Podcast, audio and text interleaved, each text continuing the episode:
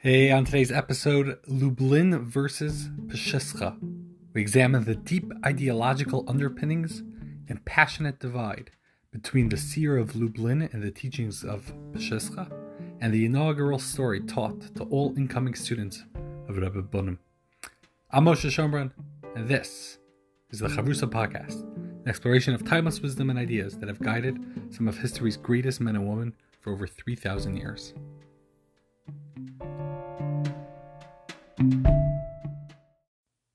First thing that they would teach in Peshiska, anytime a new student would come to learn from the Rebbe of Simcha Bunim, would begin the education by telling him the following story. We have it multiple sources. He would say over this the story, the story of Isaac of Krakow. Isaac, the son of Yechielash in Krakow. Krakow is probably a four or five hour wagon drive from Peshiska. Krakow was the big city. And he, Isaac was repeatedly having dreams that he should go to Prague. Prague, another multi hour journey. And there in the courtyard, under a bridge, he would dig and find a treasure, become rich. So he, after a couple dreams, he's a poor Jew, so he goes out to Prague, and there's soldiers standing near the the bridge, so he can't uh, start digging. After a while, one night he approaches and starts digging in the darkness, but he's spotted the captain, sees a Jew hanging around, loitering with a shovel. What's going on? So Isaac fesses up, tells him the whole story, and the guard laughs and says, "Who believes dreams? I believe, or I dream, that uh, in a small town in the Krak- a small house in Krakow, is a Jew named Isaac, son of Yechielash, that has treasure underneath his floor. You think I'm going to now travel to Krakow to go get the floor?" And Isaac hears these words and he understands this purpose of coming. The whole purpose of the trip was to hear those words to realize that the treasure was in his own house. He just got to go and find it deep within. So the Rebbe would look at the new student and say, You think you're coming here to find treasures, to find the great wisdom, to learn deep Torah from the tzaddik, from the Rebbe. That uh, the treasure is not found external from you, but it's inside yourself. You just got to search and dig.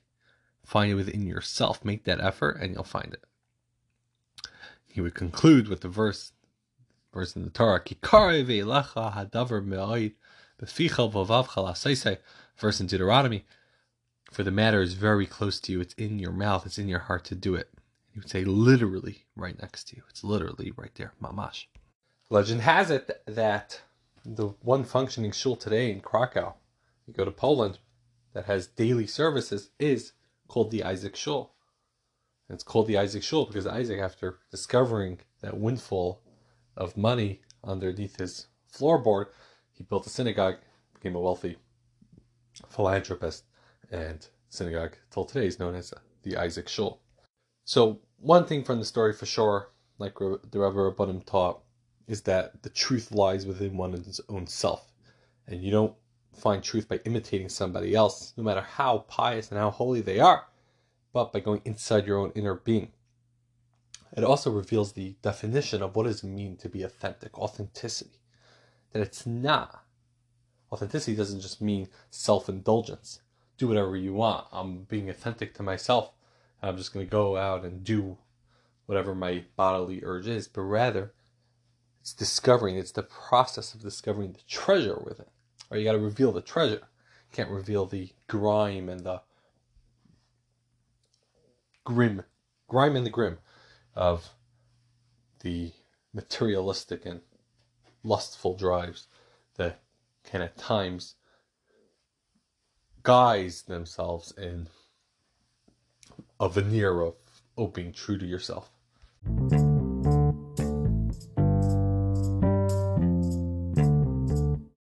In order to fully understand Peshiska and the school of thought, the story really has to begin with the Chayza.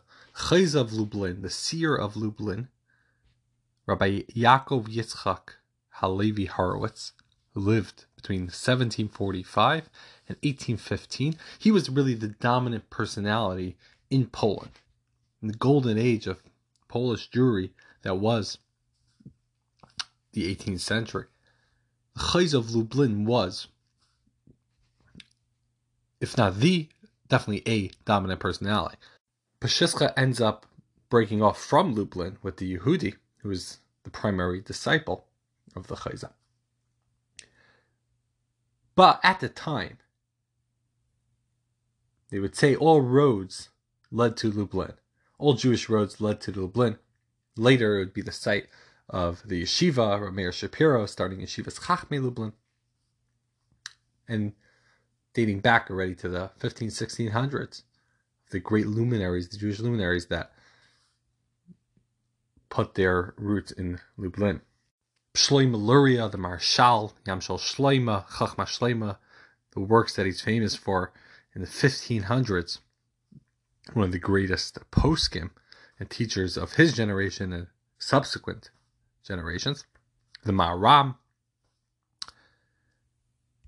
Rabbi Yaakov Pollack, Rabbi Shalom Shachna, who were the teachers of the Ramah. So tremendous, great people lived in Lublin. And what was it about having tremendous people in a town that all roads led to Lublin, that people were drawn to it? What is it? So, if you think, perhaps you could suggest, and so argues Dr. Rosen in the book Quest for Authenticity, that many people are unable to recognize greatness yeah, this person's nice, this person's great, everybody's great, sure. Other people, it could be a very disconcerting experience when you realize that you're in the presence of somebody that strips away your false self image and you come into contact with something that is truly good, that stands above you and beyond you and within you and coming in direct contact with this greatness. It's an experience that it's hard to understand it or articulate. And it has to be that way. All right, all you know is that once you leave, were, you have an awareness that you've touched something that defies explanation. That doesn't fit very neatly into a category of easy perception. So you could stand there being provoked to the very core of your being by standing in the presence of somebody he or she without from from without you. It's that experience of realizing that this person is so in tune with their inner essence. They're so true to themselves. They're so genuine. They're so real. Their greatest dreams are also in sync with that small inner voice within that challenges you. There's a powerful draw to people that are showing up authentically, that are, are there. They're, they're synchronized in who they are, who they want to be, and the pretenses are off, and the multiple agendas or angles or projections that are trying to be put off are non-existent and people could just be who they are and be be pushed be challenged to become, to close that gap even more. Rabbanim would tell the following story about the Chayza, Chayza of Lublin, that when he first moved to town, the local rabbi at the time was challenged and distressed that the Chayza was moving in, super popular, drawing perhaps congregants or followers away. And he went to the to the Chayza, very transparent, and said, "Listen, like I was here, and your popularity is drawing away from my my crowd. So the Chozeh looks at him and he says, like, what can I do? Like, I, I, I hear, I hear what you're saying. Um, I'm not going to move away, but like, whatever, whatever you want me to do, whatever you want me to say, I'll come out and say it. Okay. So the rabbi says, next time on the following Shabbat, get up in synagogue and tell everyone that you're not a leader, that you're not a rabbi, you're not a rabbi, you're not here, you're just doing your own thing, and uh, you're not you're not open for business, you're not open for followers. So the Chozeh says, okay, I'll do it. he gets up the next Shabbos and with a broken heart, with genuine humility, he apologizes to the people and he says, "Listen, people, I'm I'm a limited person. I'm not a leader. I'm not a great rebbe. I'm not a anything fantastic. I'm just a regular person trying to be my best version of myself." And he gives this speech, and the people there, the followers, are, are enraptured and they're they're pumped. They're like, "Wow, this person's amazing!" And even more, they become even more devoted to to the Choza, and he more people are are hearing about him. And the rabbi goes back to the Choza and he says, "Well, okay, bad strategy. That didn't work out. Uh, could you do me a favor next Shabbos when you get up in shul? Do the opposite. Talk about how." You're a great person. You're a great leader. You're a huge Hasidic rabbi. You're gonna change the world. Go out there and and you know, try the opposite version and see maybe that will uh, detract people. Maybe uh, that'll work. And the Chosa looks at him and he says, Listen, it's true. I'm not anything great. I'm not a rabbi, so I could go up there and give that speech, but I'm not a liar. How can I go out and now say I'm a righteous person? I'm great. It's the opposite. And it's this humility and this piercing honesty. Another occasion, the of Lublin was quoted saying, Woe to the generation that I am the Rebbe of that generation. I said that that piercing truth is the context of where Peshiska comes out. And the truth is there's no end to somebody that's humble, there's no end to the depths of that humility. And people are attracted to that. People want that. People want that rawness. They want the realness. So it makes sense why Polish following of the Chosa exploded is people were searching. People were searching to be in the presence of somebody that you feel there's something real there. You feel there's genuine connection. And this path really led to the Chosa's second strong feature. Number one was his truth and humility. Number two, he talked a lot about ayin in Hebrew, ayin, insignificance. And he believed that the closer you came to the realization of truth, to the realization of creation, to the realization of spirituality of Hashem, the more it aroused in yourself this feeling of I and this feeling of insignificance. And the more enormous the opportunity, the more you realize the, the stakes, the more cautious you become, the more humbled you become. And at the same time, simultaneously, the more imperative to act on that. The more there is to be done, the more enormous the stakes, the more vital it is to, to go out there and, and accomplish. With this, it's also understood another teaching of the Chosa of Lublin, the seer of Lublin. He would teach that every person has to renew, be mechadish, be re-inspired every single day. He said that you have to walk every day and imagine that you have not achieved or accomplished anything yet in your entire life. That today is like your first day. Right? And the more you do this, the more you do it the next day because the more it becomes the task to imagine that you haven't done anything. And each day compounds, the interest compounds, and the more the, the more you're accomplishing, the more you're working on yourself to start again anew and each start again anew becomes that much more powerful. For somebody who's nine years old and starting anew, okay, big whoop. But when you're the Chosa of Lublin and you're each day starting as if you've accomplished nothing, it creates this tremendous momentum. And from this it would logically follow the school of thought in Peshiska. So, for example, Peshiska teaches that if a person is serving God the same way today than they did yesterday, in the same fashion today than yesterday, then you've fallen. It's not that you've maintained your level, but you've receded, you've gone backwards.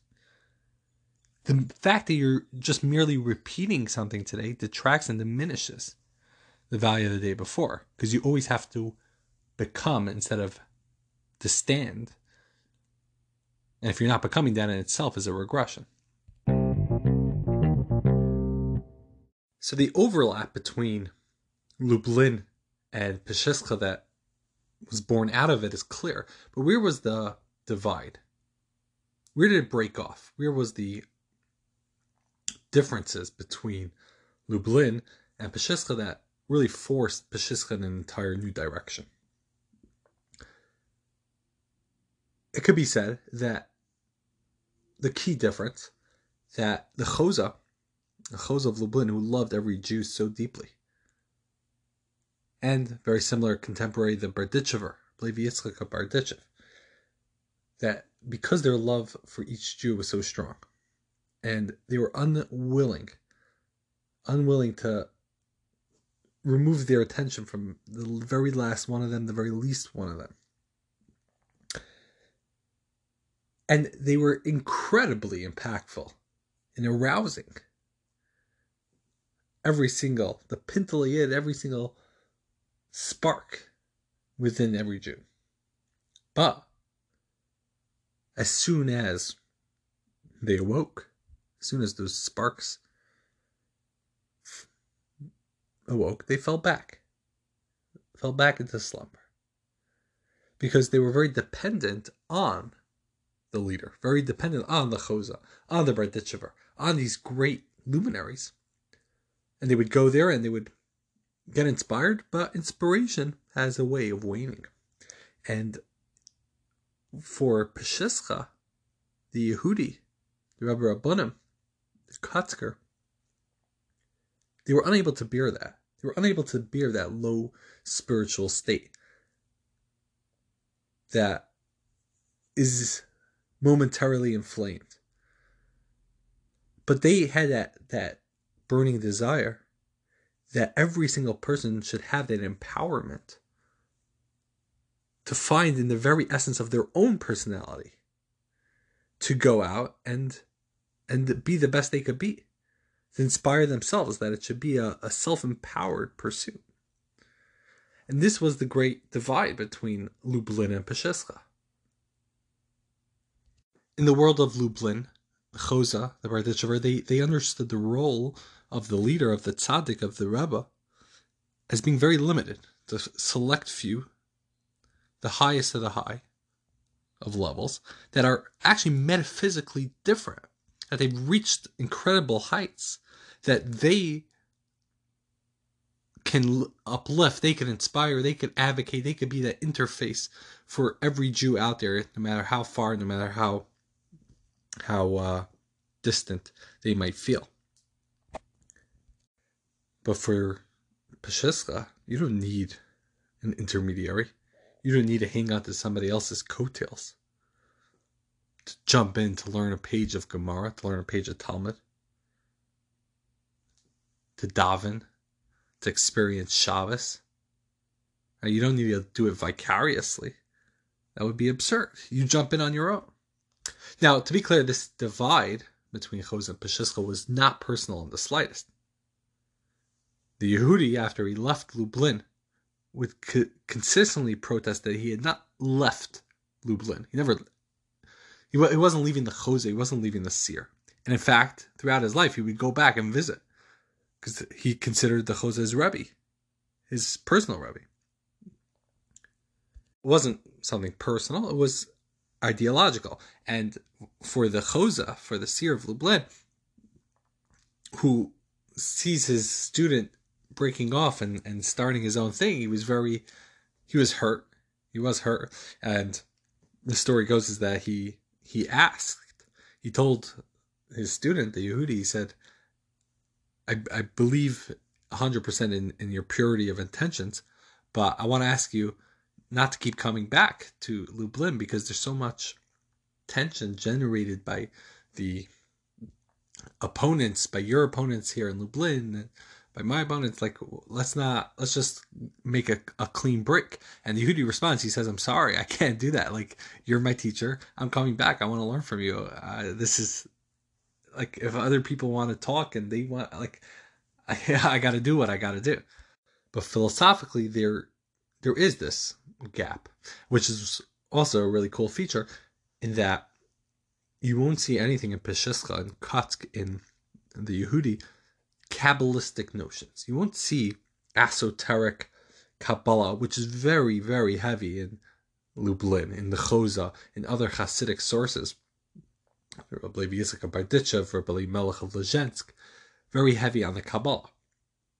Because a, a huge part of the Kabbalistic notions of understanding the divine, of understanding divinity, of understanding the role of the tzaddik, of the leader within that esoteric divine realm for Peshischa, it wasn't really that enticing because for them the gateway is personal humility, personal authenticity, breaking your ego, being real with yourself, being genuine.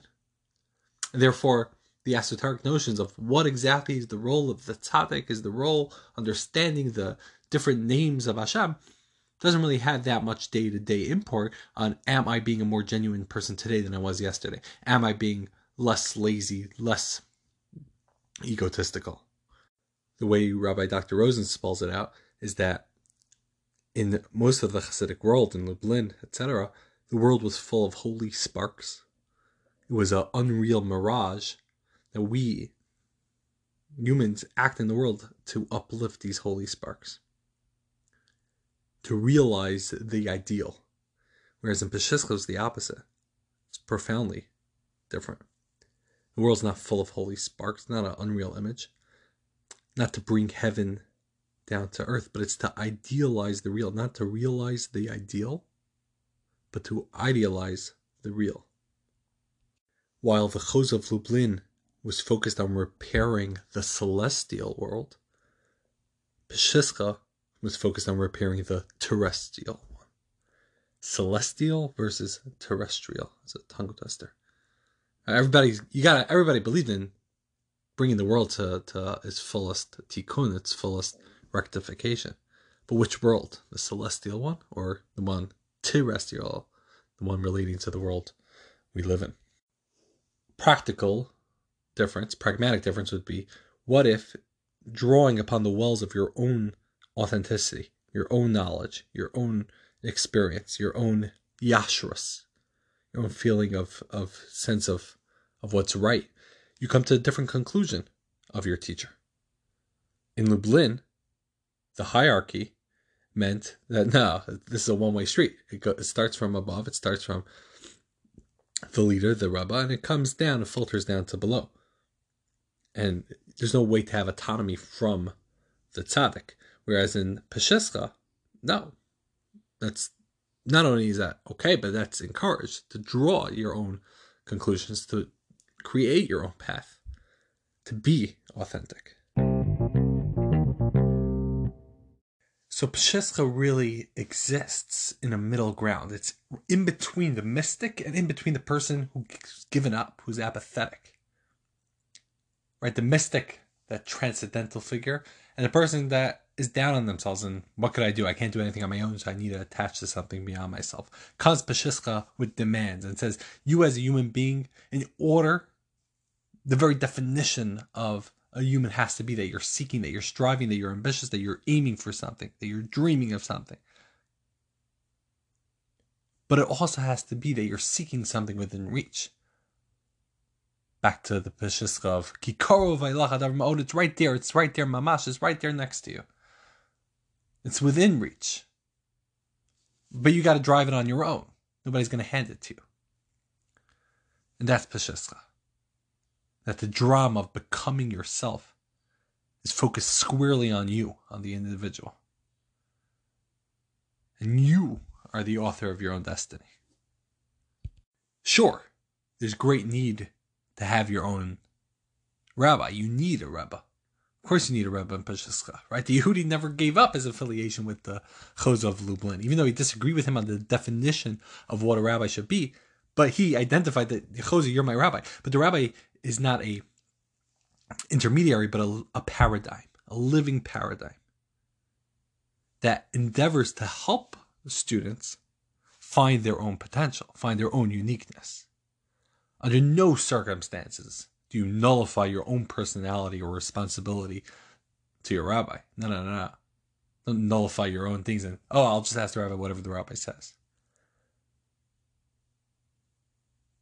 It's there to help you develop your own sense of judgment, your own sense of discrimination, your own sense of autonomy. And if you can't accept that responsibility for yourself, then you can't fit into Peshischa. That was the gap. And that is really where Peshischa came to fill it in. A heavy focus on learning, a heavy focus on self growth.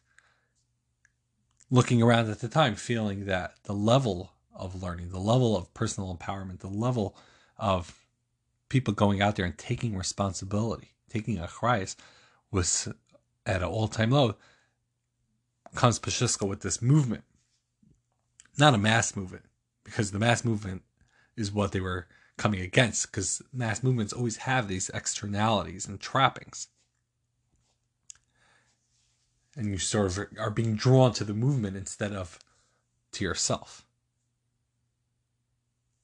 So that rejuvenation that Peshischa is looking for, from top to bottom, all across the spectrum, every single individual. That quest for authenticity.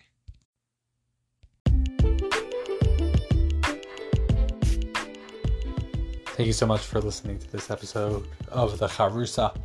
If you enjoyed, before you even subscribe and rate it five stars and review and all that, listen to the other episodes, please reach out to me let me know your thoughts, connections, ideas, questions, critiques. My number is 347 893 4467.